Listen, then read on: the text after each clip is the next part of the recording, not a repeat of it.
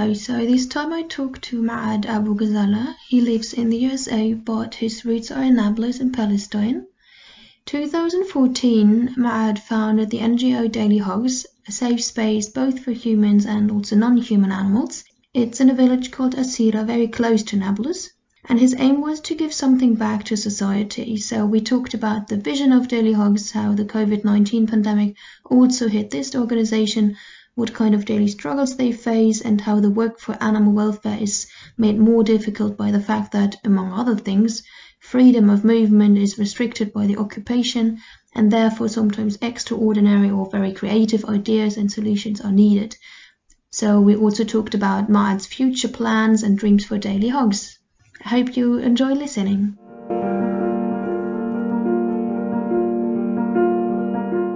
To meet you finally. I'm really, really curious to get to know you actually, because I heard a lot about you.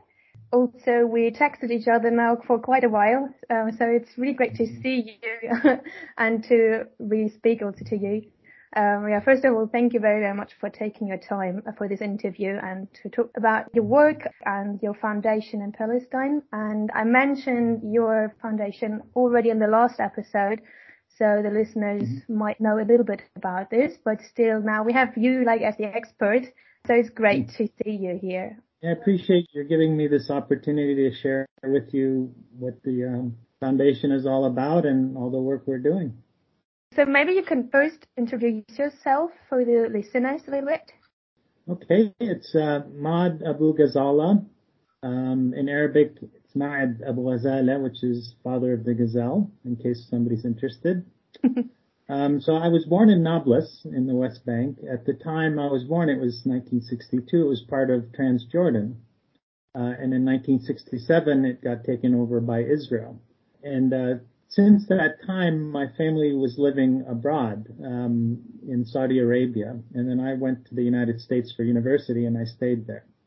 Uh, so I worked in computer science. Um, I started a company in, um, and in 2012, uh, I sold the company and I decided I wanted to do something with the money that was um, more fulfilling because I, I, was, I felt fortunate to have the opportunity to be able to make the money. So I thought, you know, it's, it's luck that I was in this situation. So, you know, maybe I should do something to give back to society.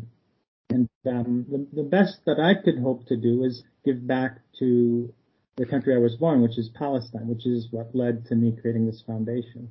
You said that you wanted to give something back to society, but this is now like a foundation for animals. Uh, so, yeah, how yeah. did you end up doing something for animals for another species?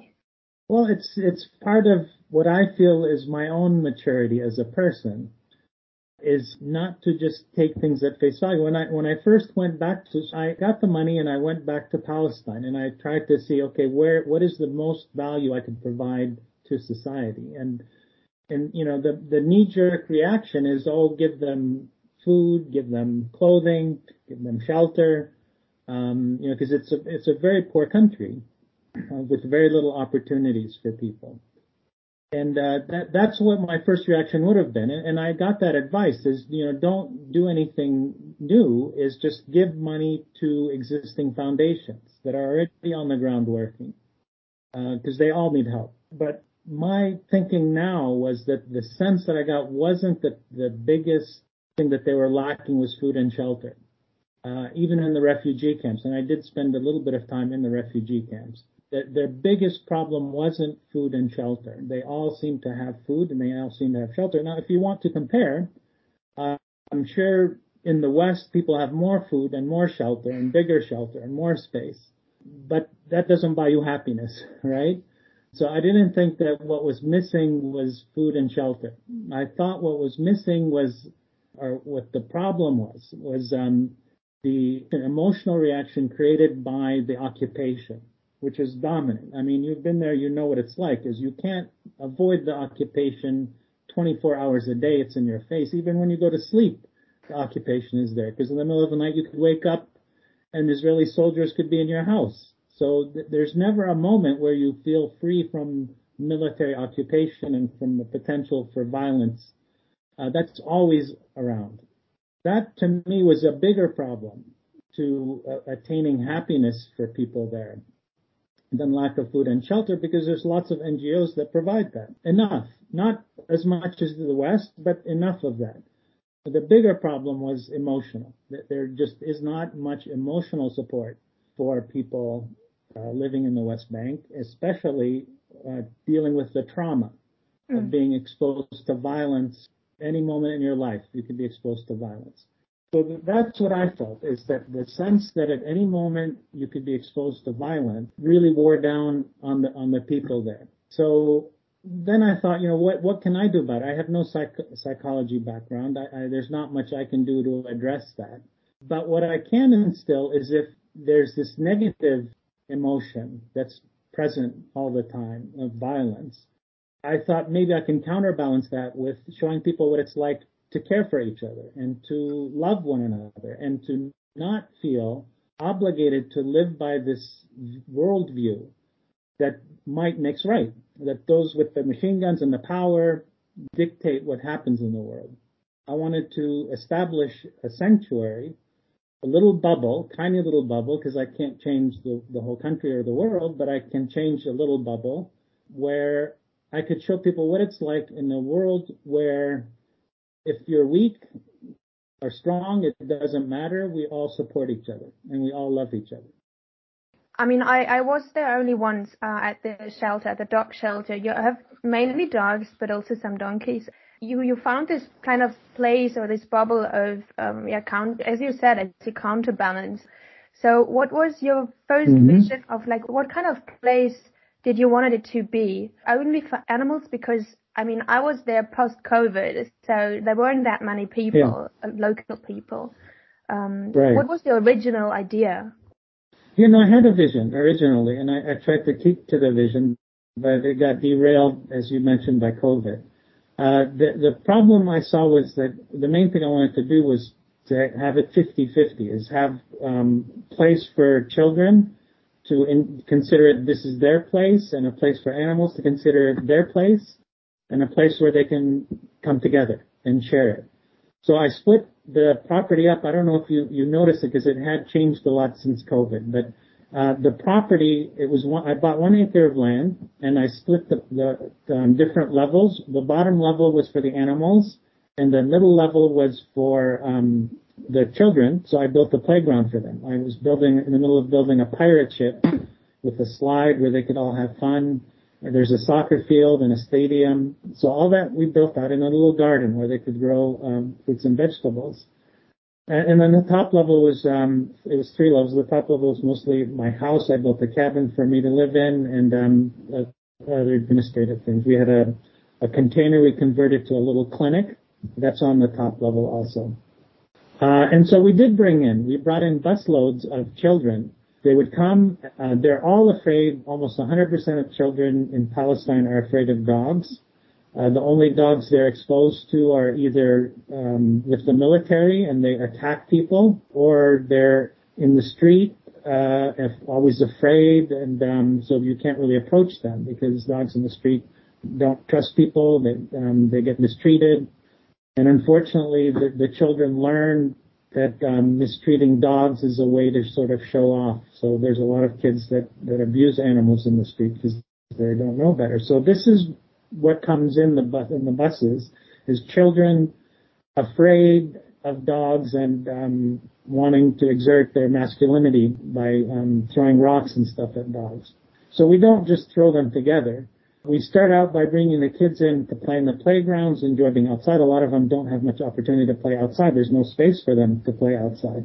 Uh, they just play in the streets at best. So there's a nice playground for them. They play, and then I ask them who wants to come play with the animals, and nobody does. so usually there's a few children on the side, and I just take them by the hand. I say, hey, if you want to come, well, let's go pet the donkeys. So we, go into the little tent area where um, the donkeys are, and you know, I, I take them by the hand. I say, "Here, let's pet the donkey," because they, again, they're not used to seeing donkeys in this environment. They're used to seeing donkeys being beaten and abused. Uh, they're used for labor in Palestine, so that, they, nobody just has a donkey. They, they use them for something. And so, you know, they, they've never seen them as a fellow living creature that can appreciate being pet and touched and, and loved and shown affection. So that's unusual for them. So they're very, they're usually distant at first and then they, they naturally start to enjoy it. And the same with the dogs. At first they're afraid of them, but gradually, you know, I take them by the hand, they, they just touch the dogs and, and that's a big first step, just making physical contact and nothing bad happens and they start to enjoy it because I think it's very natural for children and dogs to enjoy each other's company. It's not something that has to be taught. They just go well together. Uh, they have the same energy level. And, um, and then I look up and this has happened more than once and all of a sudden I see, you know, dozens of children watching us on the other side of the fence of, of the pen because that's very unusual for them to see somebody playing with a dog uh, or playing with a donkey. And then they all, one by one, line up. We've done this with maybe three large busloads of like 50, 100 kids. And it happens every, the same way every time is nobody wants to see the animals. They want to play. Then I, I take one or two of them down. Uh, they start playing with them. Then everybody wants to come inside the pen and play with the animals. And, uh, you know, it's the amazing thing about these animals is that although most of them were abused most of their lives, or have negative experiences, that's why they ended up in our shelter. They still love unconditionally. Uh, we don't have any aggressive dogs. The, the most we have, um, emotionally prepared animals we have are uh, maybe dogs that have been so badly abused that they they shy away from people and they'll bark if somebody gets close. But we've never ever ever. I've had this sanctuary now for about ten years. We've never had an incident where a dog has attacked a human or shown any aggression to a human. The most we've had is that a dog will feel cornered and and um, bark at somebody, uh, but not approach them. They'll be backing off. So, uh, and especially when we bring in the kids, I make sure we only expose them to the animals that are especially loving towards children, which is most of them. Most of them just can't wait to be able to play with children. I mean, when you were there, you probably noticed that, right? Yeah, yeah. That, that most of the animals were very approachable. Yeah, absolutely. I think most of them are street dogs, so they live in packs, they live like together, so they are very social. Mm. And yeah, like most of them, they just ran to me and wanted to be the first yeah. one to be petted. It was really hard to get mm. through. yeah, I just saw like yes. some, as you mentioned, that they have been so abused and like in a, I can't even imagine in like how horrible ways. They just kind of shut down. And I think it's really hard to get them back to life yeah, but at least this is a place where it can happen because they have the space and the time there. I remember like two or three cases there. Um, but I mean, you have tons of uh, dogs there. It was really incredible to see also there were big groups in the several yards, yeah, in the sections and that they were able to be together, to hang out in like, like 20 or 30 dogs together there was so much space on your mm-hmm. property that every single one had the chance to get away from each other if they didn't feel comfortable enough. Um, so I think that's a great thing about how you structured it. Yeah, well, we they chose they each pack, as you put it, and they're different size packs. There's a really large pack, which with the big dogs, they control most of the space. Uh, but the smaller packs have different spaces, and some packs are just two or three dogs together. And we have a couple that are just afraid of everybody. They just, like you said, shut down. But there's two dogs like that that have completely shut down. But then we put them in their own little space and they became best friends together and they sort of take care of each other and, and, and in, a, in a way they're, they seem to be perfectly happy. But the, the, what happens when we get into problems is when, when I or somebody else comes through because they, they all just crave affection. Every pack craves affection. Uh, so we start out with the big pack, and then when we walk from the big pack to the next pack, the big pack wants to follow you. Now all of a sudden they're infringing on the other pack's territory, so they start barking at each other, and mm-hmm. that's the only time we have problems is when the packs um, start mixing because they they want somebody's affection. Yeah. Other than that, they figured out a way to to have a status quo that's acceptable to everybody. Yeah. You know, the big pack gets the big space, the smaller pack gets a little smaller space, all the way down to the two two guys um, that are, are really shut down. They get their own little corner, but they're perfectly happy in the corner. So the dogs don't naturally want to fight each other. They they just want to establish their own boundaries, and once they've established the boundaries, you know, we don't have to make up rules for them. They take care of themselves. I'm still wondering, like, in the beginning, when you were thinking about this idea of founding this, yeah, bubble place, why was it dogs? Like, is it like the, the first animal that came up to your mind because you see it on the street actually every day? Yeah, I, I knew nothing about dogs. I, I was a cat person. I thought dogs were annoying. And so I'd never had any interaction with dogs. Um, I've had cats most of my life, but when we got there, the, the, because of the culture, the, the Muslim culture, for whatever reason, it was decided, and I don't think this is um, factually correct, but who am I to say? It was decided that dogs are dirty. Uh, they're called midges.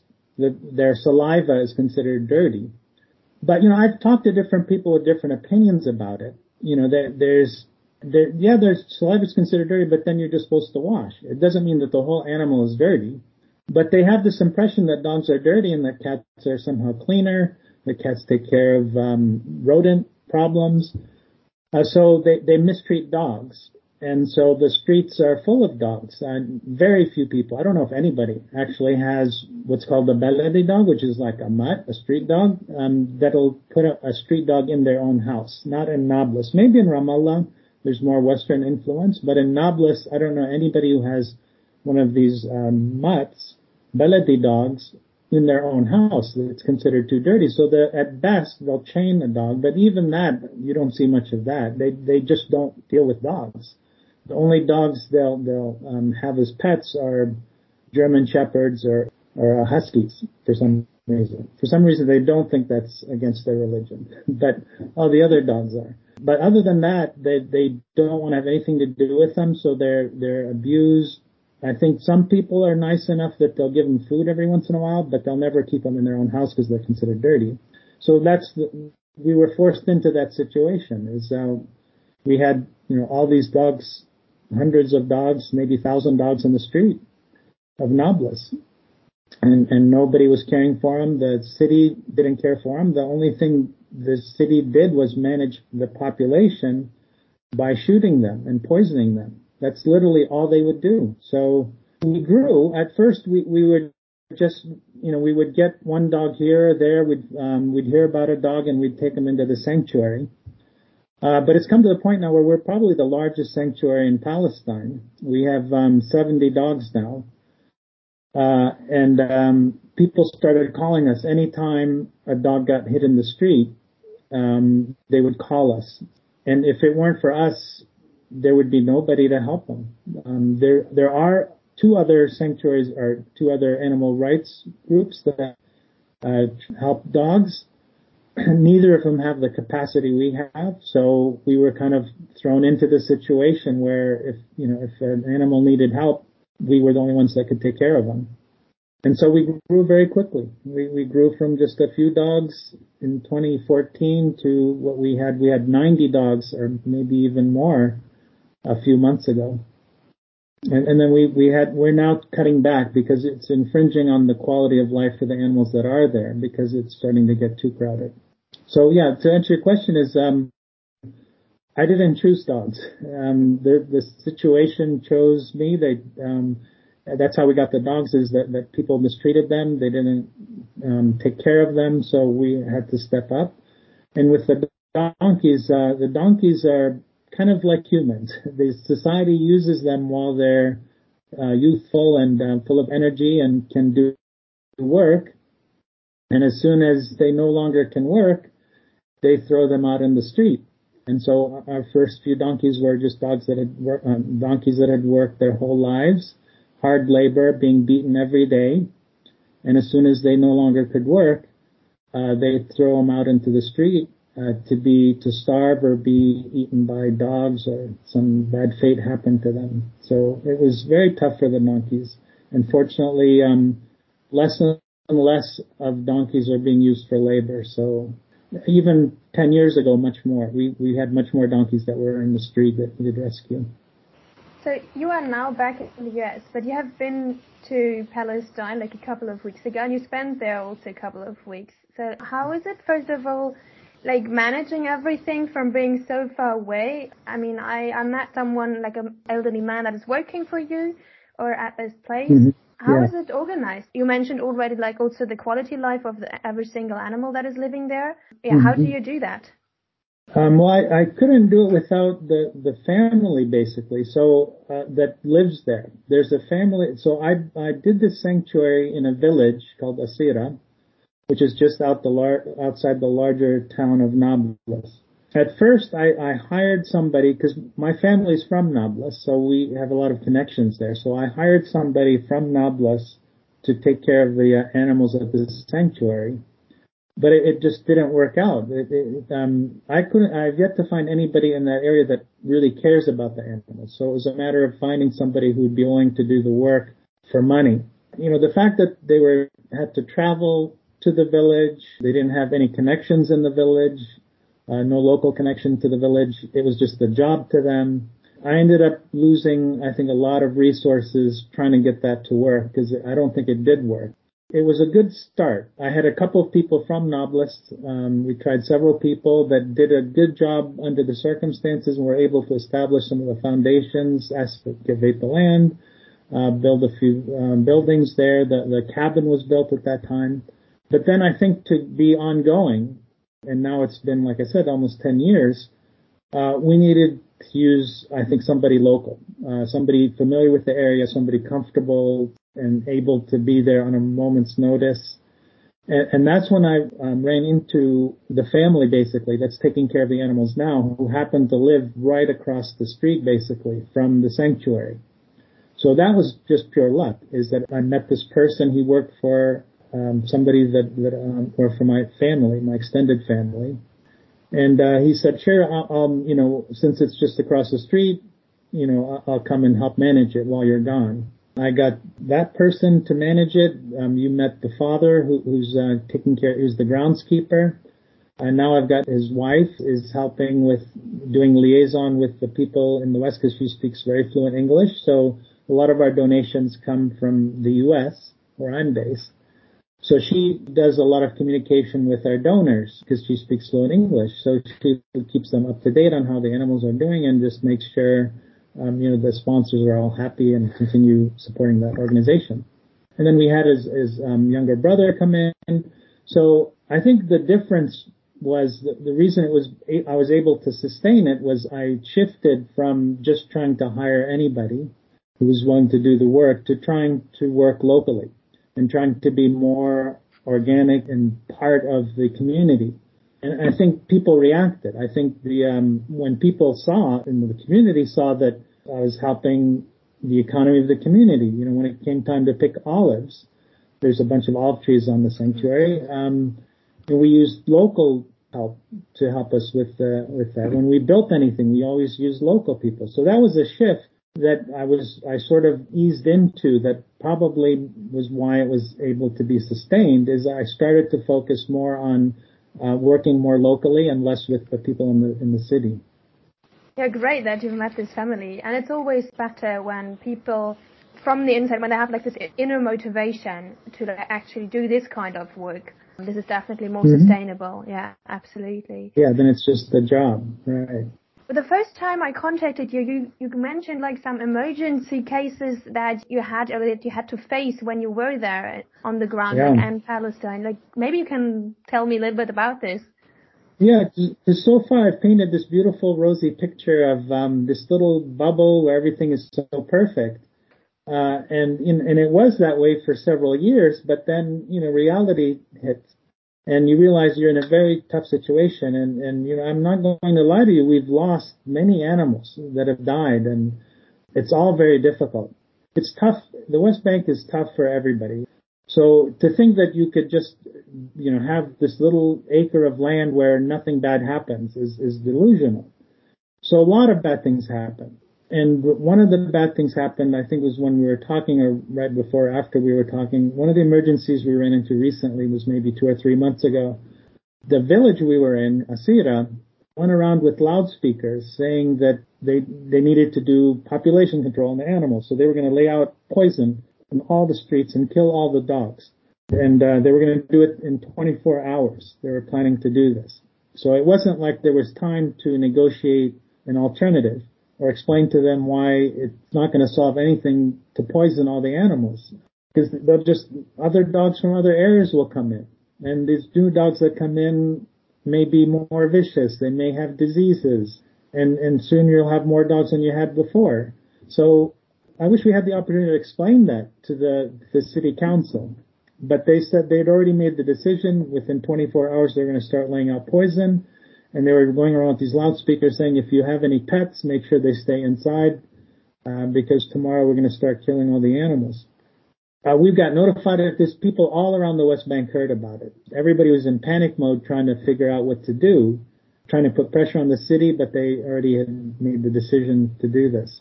Fortunately, Osama, who's the manager, I don't know if you met him, you met his father. I don't know if you met Osama. He's the guy who manages the property.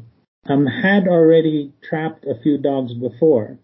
So we decided what we we're going to do is evacuate we had nowhere to put all these animals, but we decided to evacuate all the dogs in the village. So he started within an hour. He started trapping dogs. Every dog he could find, he'd, he'd lay out all these. He laid out five traps. Within a week or two, he trapped 40 dogs.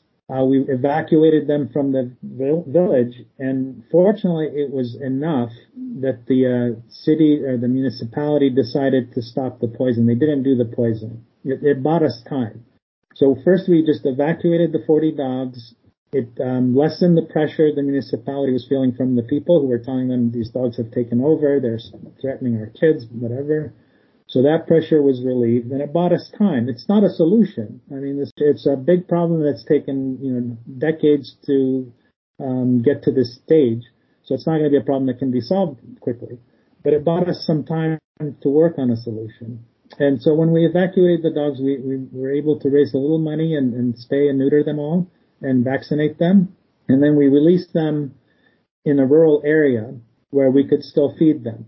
So uh, we kept them with us until we finished treating them, and that that was a difficult situation. I think that may have been about the time we were talking because then we were way overcrowded. Uh, we had you know our 70 normal dogs plus that are normally residents plus 40 new dogs on top of that. And of course, everybody's fighting with everybody. The new dogs are all afraid. It was very stressful uh, mm-hmm. until we were able to treat most of the dogs. Uh, we were able to treat all of them, give them vaccinations, and, and um, spay and neuter them. Uh, and then we made the decision to release them, uh, like I said, just outside in the rural area. And then Osama kept feeding them. He says most of them still come back. This is months later. They still get fed. Uh, we had no space for them, but they seemed to be okay. You know, a few of them, literally just a couple of them, went back to the village. Um, but most of them just stayed where they were and probably were happier not dealing with people all the time. So that that's one of the emergencies we had. But you know, we get emergencies every week where imagine uh, the entire West Bank where there's nobody responsible for caring for animals. So you know, there's a dog hit in the street virtually every week, and nobody to care for them. Uh, so there's a Palestine Animal League in Ramallah, which does its best. It doesn't have facilities. It doesn't have an acre of land like we have. So they can treat animals, and they do treat animals. And then there's uh, Diana in, in Bethlehem has her sanctuary, but it's not a sanctuary. It's more of a shelter where the dogs stay in rooms. So there's like two or three dogs per room, and that's you know that's not a long-term solution. And that's it. So if a dog gets hit in the street, that those are the three options. We've already hit capacity, so we can't really take any more dogs at the moment uh, until mm. we can expand. So it's it's very stressful. Um, I'm sure most animal rights groups around the world have a lot of stress. Uh, but in, in the West Bank, it's particularly stressful. We, we really don't have the resources because, unlike other places, we, we get zero help from, from the municipality. Yeah, that's actually the next question that I wanted to ask you. Like, what is the uniqueness of the animal welfare situation, especially for stray dogs in Palestine, compared to, I mean, you know the situation from the US. Like, what makes it so mm-hmm. different? Uh, we, we have um, obstacles that others don't have to deal with. One thing I bumped into right away was the crackdown on any funding going into the West Bank. So I would raise money in the U.S. and add, let's say, tens of thousands of dollars, and I would just want to give it to Osama to, you know, spend money for food and, and veterinary care. The first time I tried to send the money, they closed my bank account.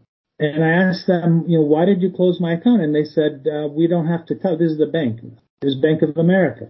And they said, uh, we don't have to tell you. Here's the regulations. We have the right to close your account for whatever reason we want without telling you. Then I transferred, I created a new account at Wells Fargo Bank. I sent the money. They sent the money back. They said you can't send the money there. So, so far the only way I can even send money there is to take it by hand or find a friend that takes take it there. There's an absolute crackdown on sending money to NGOs They've made it ex- exceptionally hard, which I have not been able to crack yet. I have not been able to send money to my own account in my name in the West Bank. It, the only way I've been able to get it there is to go somebody take it by hand. So getting funding over there is a huge challenge. And I've had organizations I've tried to raise money from in the US and in Europe that refused my application or would accept it and then back out at the end because when they found out it was in the West Bank, um, there was one. It's the equivalent of um, Doctors Without Borders. It's like um, Vets Without Borders, something like that. And they said they were going to come and do a spay program, spay and neuter program for us. And I was really excited about it because we really need that. You know, that's the best way, as you know, to control population is to spay and neuter a week before they were planning to come, we had everything arranged. We had the clinic set up. We were going to bring in all the animals, and they were going to do these uh, and neuters for us. They called us and they said, "So where are you exactly?" I said, "Well, we're. I told you where we are. Uh, it's a city called Nablus, uh, near a city called Nablus." He says, "Well, isn't that in the West Bank?" I said, "Yeah." He says, "Oh, we thought it. We thought it was in Israel. The vets that were planning to go don't want to go. They're afraid for their lives. You know, they're willing to go all over the world." but they're afraid to come to the West Bank. They canceled one week before our, our scheduled uh, project. It's difficult to get help from abroad, so we have to rely on our own resources, uh, which other countries don't have to deal with that. They get help from abroad. So when you rely on your own resources, you know, the vets have to deal with, um, we, we had difficulty with anesthesia. There's um, some restrictions on, I don't know the details, but uh, gas anesthesia for whatever reason all the anesthesia we use is intravenous. You know, that has its own complications. That um, I've had a dog in the operating room just wake up in the middle of being an, an amputation. Was fully awake. It was uh, it was very traumatic for me. I'm sure much more traumatic for the dog. So, and then you have on top of all that, you have the internal stress that, you know, all the people there, like I said, are suffering from PTSD. They've all suffered, uh, seen, at least seen, if not personally suffered from violence all of them. So, you know, that creates tension and infighting. You know, I think um, the left movements in general tend to do infighting, but when you're under more stress, you tend to do more infighting. So it's all we can do just to keep all of us headed in the same path, you know, not fighting with each other. And I, and I do give credit to the other organizations that I mentioned for you know, Diana Babish and, and um, Ahmed Safi with PAL for you know working with us to try to keep animal rights movement with working with one hand because like I said with all the stress there's a lot of pressure to fight over resources because resources are so scarce and I'm just grateful that so far we've been able to work together uh, in spite of the, the, the deficiency in, in, our resources, we, we, we have been able to do as much as we can. And, and the only way we're able to do it, I'll end with this, is the only way we're able to do anything in the West Bank, given the, the circumstances, is we have to accept our limitations and realize we're not going to solve the problem in Palestine. And no but one person is going to be able to solve the problem in Palestine. We, we just have to choose what it is that we can accomplish and make sure we do it the best we can and just accept that animals are going to die because of uh, not enough medical care, that vets do not have proper training, etc. We just have to accept it. I, I, had to accept dogs dying for very bad reasons. Dogs that died that there's no reason they would have died if they were anywhere else but the West Bank. I have to accept it and move on and just say, well, to accept we're going to lose a certain number of dogs for bad reasons and try to save as many as we can. It's a lot that you've seen already and experienced during that kind of work. You also said something about the pandemic that yeah, the situation has changed because of that. How did it change, mm. and what are your plans or your ideas how it can go like back to the the way how it was before mm. COVID hit? Yeah, so that that was half the. When I started the project, it was a, a combined effort. The, I, the effort was to yes save the animals, but mainly to change the mindset of society to be more loving and more loving to animals. And so that, because of the pandemic, had to be shut down. We the, we couldn't bring busloads of children anymore. Um, so we completely stopped at, at that point. And then by default, because there was nothing else to do, we started focusing entirely on saving the animals. And then I think because we didn't monitor ourselves, we went overboard. We started trying to save every animal, and uh, the situation got overcrowded. So now we're cutting back. Like I said, we released those 40 dogs we, we evacuated. We released them. The situation seems more stable. Financially, we're, we're getting back to being stable. And so the next step, inshallah, is we're, we're going to start bringing kids back. Maybe not bus loads, maybe van loads, maybe 15, 20 kids at a time and we we want to get back to teaching the kids not to be afraid of the, the dogs and not to mistreat the donkeys, see them as loving creatures, uh, not just animals to be abused. So the vision has to, for me to succeed in, in the, the mission of this project, we have to start bringing the kids back in. And I think the society there, different societies and cultures have different reactions to the pandemic. The Palestinian society, because they've gone through so much and they live on such low means, I don't think are as concerned about the pandemic as somebody living in a cushy life in the West. They have so many problems that I don't think uh, the pandemic is the top problem for them. So I think they're going to be more open to the idea of having the kids come back and play with the animals. But we just needed to stabilize because we, we just went overboard collecting all these stray animals. And so now we're getting back to a position where there's enough room that we can start bringing the kids in. We're, we're building more fences to separate uh, the, the, the playground from the, the rest of the animal shelter. So we're getting back to the situation with within a year. I'm hoping that we'll start bringing the kids back in again and we'll get back to this vision of the, the kids playing and learning to overcome their fear. So you are now focusing more on the kids. Have you also had the idea of working together maybe with adults? When we started that, it was, um, it all sort of came together naturally. So you know, any group that feels oppressed, somehow when they came to the sanctuary, they loved it there more because they saw that the, that we were not judgmental. You know, we, we started out with just kids from the kindergarten. Then we started bringing in children with autism and adults with autism. And they, you know, you may know that, you know, there's equine, equine therapy, that it's mm-hmm. already well known that, that uh, people with autism tend to bond very easily with, with donkeys and horses. So that was very natural. And then um, we brought in a group uh, that was mute, uh, deaf and mute. There's a, that's the name of the group, I guess. That nobody really cared about them. They were sort of discarded by society. These were all adults. And we said, you know, well, why don't you come to the sanctuary? And, and they came and, you know, we, we treated them like anybody else and they got to play with the animals we played games and stuff together and and they just had an incredible time because they felt that society had sort of discarded them that they'd pushed them away into a little corner. And you know intellectually emotionally they're like anybody else. They just have you know this they have this challenge physically so they can't hear or speak. But there's nothing different about them. Uh, they just get treated very differently. So you know bringing in that group of adults i think was very fulfilling to me because it, it was the purpose of the sanctuaries to show that we really don't care if you're strong or weak or, or whatever. It's you're just like anybody else. We'll treat you like everybody else. So that's the kind of thing I want the sanctuary to be is to, to anybody who feels they can't relate to other humans, which a lot of us feel that way sometimes.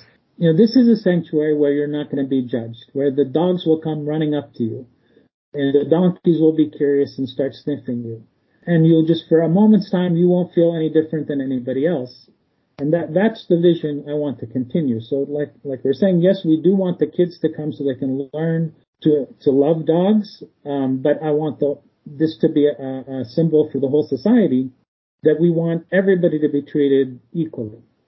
So that that's my hope. I mean, I'm a vet student, uh, still doing like my final semester now. So I was wondering, how do you do that with a vet scare? Like, do you have your, you, you mentioned a clinic that you built. Do you work together with uh, like a specific numbers of vets close to that area, or how do you manage this? Yeah, the veterinary care has been an incredible challenge. which is getting better very quickly. But when we started in 20, uh, I think when we first started getting a significant number of animals was 2014. The only vets that were there through their vet school basically uh, were trained for commercial purposes. So they they would learn how to treat sheep and euthanize them, and you know just it wasn't really welfare. It wasn't an interest in the welfare of the animals. It was more of a commercial enterprise. And then, you know, Greg, we met somebody, uh, Dr. Ratan, who, who was very good with, with donkeys, uh, which, you know, he's, he's getting better and better every year, in fact. So he, he's an exception. But generally speaking, we couldn't find any veterinary care for, for the dogs. And we went through really difficult times where, you know, a lot of animals died unnecessarily because we couldn't get them veterinary care. But within the last few years, I'd say within the last five years, that's starting to change. Is uh, the vets are starting to get trained in treating small animals like dogs and cats. And you know, we we had an exceptional vet in in Jerusalem, uh, Dr. Wasim, was trained abroad, and um, I really trusted his work. Uh, but he's just so far, and uh, because of the the checkpoints, it's almost impossible to get animals, you know, when you want to Jerusalem. Uh, if, when I'm not there, we can't get animals there because uh, when I'm there, I am a U.S. citizen, so I can get the um, yellow license plates on my car, and the yellow license plates allows me to go to Jerusalem. Palestinians residents in the West Bank are not allowed to go to Jerusalem. So when I'm not there, they don't even have a way to get the, the animals to Jerusalem. Once a week, he'll go to Ramallah. Dr. Wasim will go to Ramallah so that we can treat animals once a week there. So that was that interim period. And then recently we've, we've had another vet Al Dr. Al who, who's trained in small animals and opened up a clinic. So we work closely with him as well. But you know, all the vets, I'm sure, would be the first to tell you that the um, the, the quality of veterinary care can definitely, definitely be improved there. This is like at an early stage of uh, you know vets being able to deal with the smaller animals. They're getting better, you know, exponentially every year but uh, it's they would be the first to tell you that they have a lot to learn, and you know, unfortunately, they're learning by mistakes, which means an animal dies. But we really, as painful it is, there's there's no no other way to do it. We we at one point started to uh, you know tell you a story. Is we we had this we had a dog that got hit in the street and broke its pelvis, and nobody in the West Bank could really treat it. So we we called a vet in um, in Tel Aviv um, who volunteered. Uh, he was with the clinic. He said, "I'll I'll take a look at the the dog." So I I was present. I put the dog in the car, had the, my yellow license plates and everything, all set to go. The the vet's waiting for me to operate on this dog, and I get to the checkpoint between the West Bank and Tel Aviv. And at the checkpoint, the um, I tried to look as Western as I could because if you look Western, they just wave you through. If you could possibly have any Arab blood in you, you're in for, you know, the, the royal treatment. You're in for the special treatment, which means they're going to put you, your car on the side. They're going to inspect every inch of your car. They're going to ask you a million questions. You have to go through the x-ray machine. In my case, they would have forced, because I've had this happen before, they have forced the dog to come out of the car and go through the x-ray machine. I said, I'm going to just try to be non-Arab. We got to the checkpoint. For some reason, the guard decided to stop us. And I'm like, okay, here we go. So he's being very friendly. Oh, is this your dog? I go, no, it's not my dog. I'm just saying this is not going to go well. So this, I found the dog in the street. He got hit by a car. Uh, where, where was the street? Well, I said this dog was in, in Nablus, which is like an, an Arab town, obviously.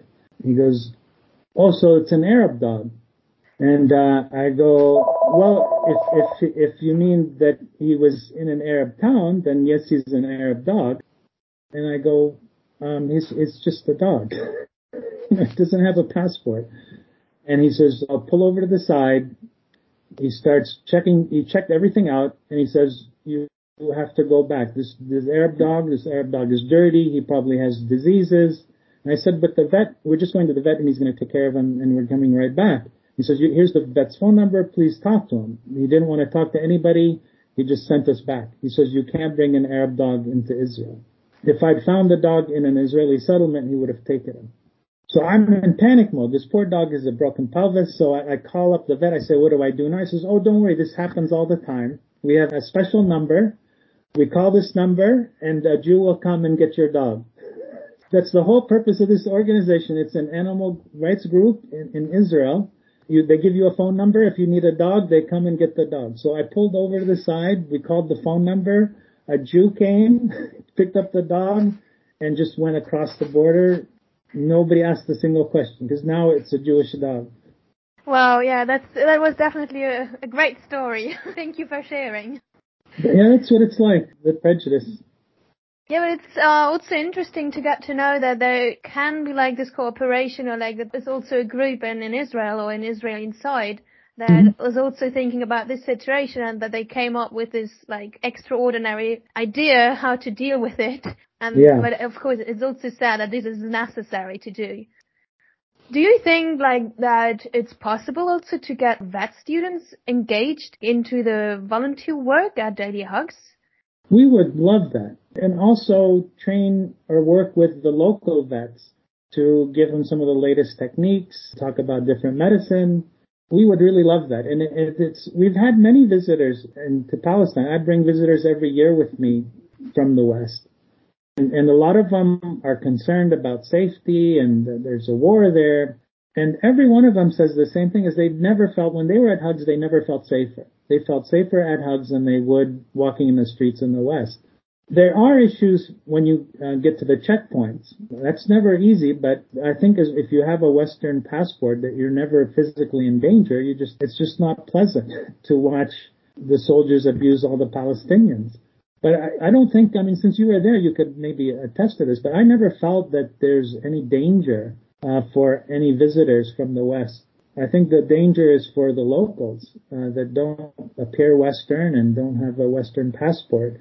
They're never secure because they don't really have any rights. Uh, but we would love for vets to come help us with spay and neuter program. We have so if we had a, a group that's offered to do a program with us, a spay and neuter program, we would love that. We would love to be able to, in advance, maybe a month or two in advance, say, you know, let's trap a bunch of dogs in certain areas that are problematic, and let's work on spaying and neutering them. And in the process, you know, the vets from abroad would engage the local vets, maybe share some of their experiences with them.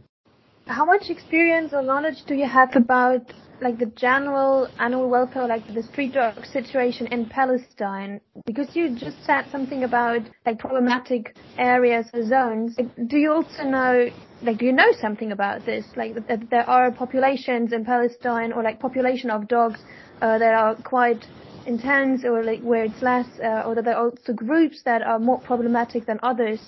It's all problematic. Um, every major city in Palestine, Hebron, uh, Ramallah, Nablus, have no animal control, no population control. Their only population control is poisoning. The poison that I think is illegal. They call it Lannate. I don't know what that is, but it's a gruesome way to die. And shooting which is kind of worse because they injure a lot of animals that, that don't die that end up, you know, with wounds that they have to survive through.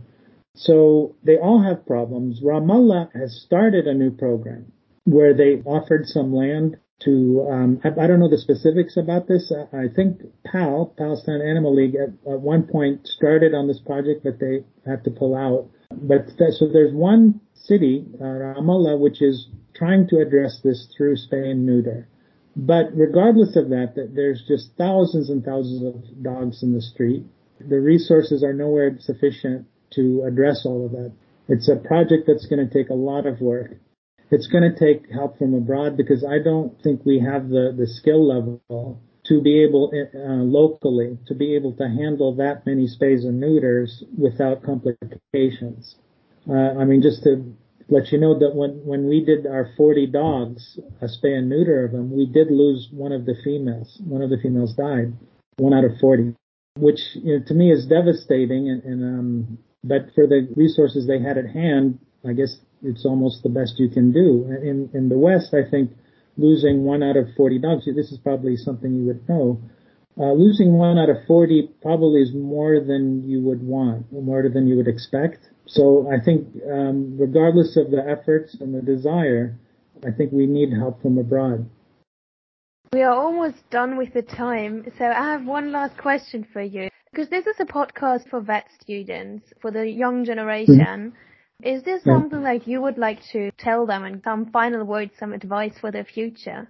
I, I almost feel like a vet student because I, I knew nothing at all about dogs, much less treating dogs, until you know, I started in this program because there was nobody else to do it. I had to do a lot of this veterinary care. I had to be present at all the, the amputations and spay and neuters, that all of them. I was part of it and I would physically have to hold the animals down when they started waking up from anesthesia.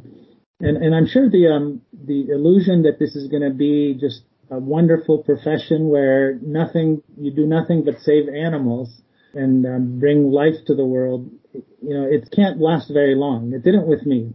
So the question is, what happens next? You know, what happens if you're in this because you love animals and you want to save animals? And then what happens when you do things and you make mistakes and animals die? That's the big question. Is, is that the point at which you, you quit? Because my understanding is vets have like high rates of depression because you know they deal with so many life and death situations and sometimes with not enough resources to deal with them. So you know my only comment of, of how i struggled through it is just to face it and you have to come to terms with it. Um, that you know are you doing more good than harm? You know are are you are you making the world a better place?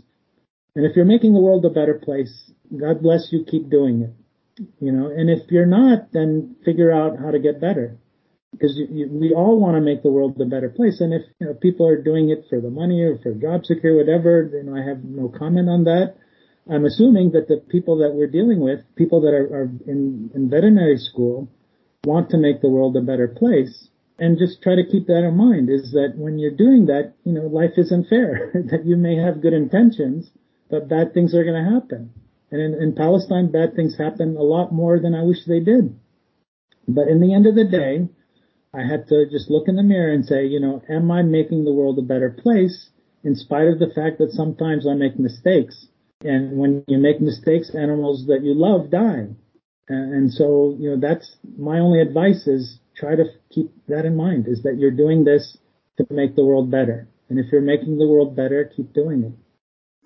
Wow, thank you so much for these motivating words. And by sharing your own personal experiences, you make it very clear how we can overcome the challenges and yeah, the fears that we might face in the beginning of our career.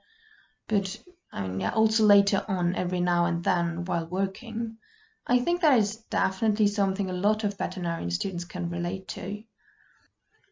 So my lovely listeners, if you would like to follow to get to know more about Mads Foundation, to support it, then you can visit their Facebook account, Daily Hugz, so H-U-G-Z.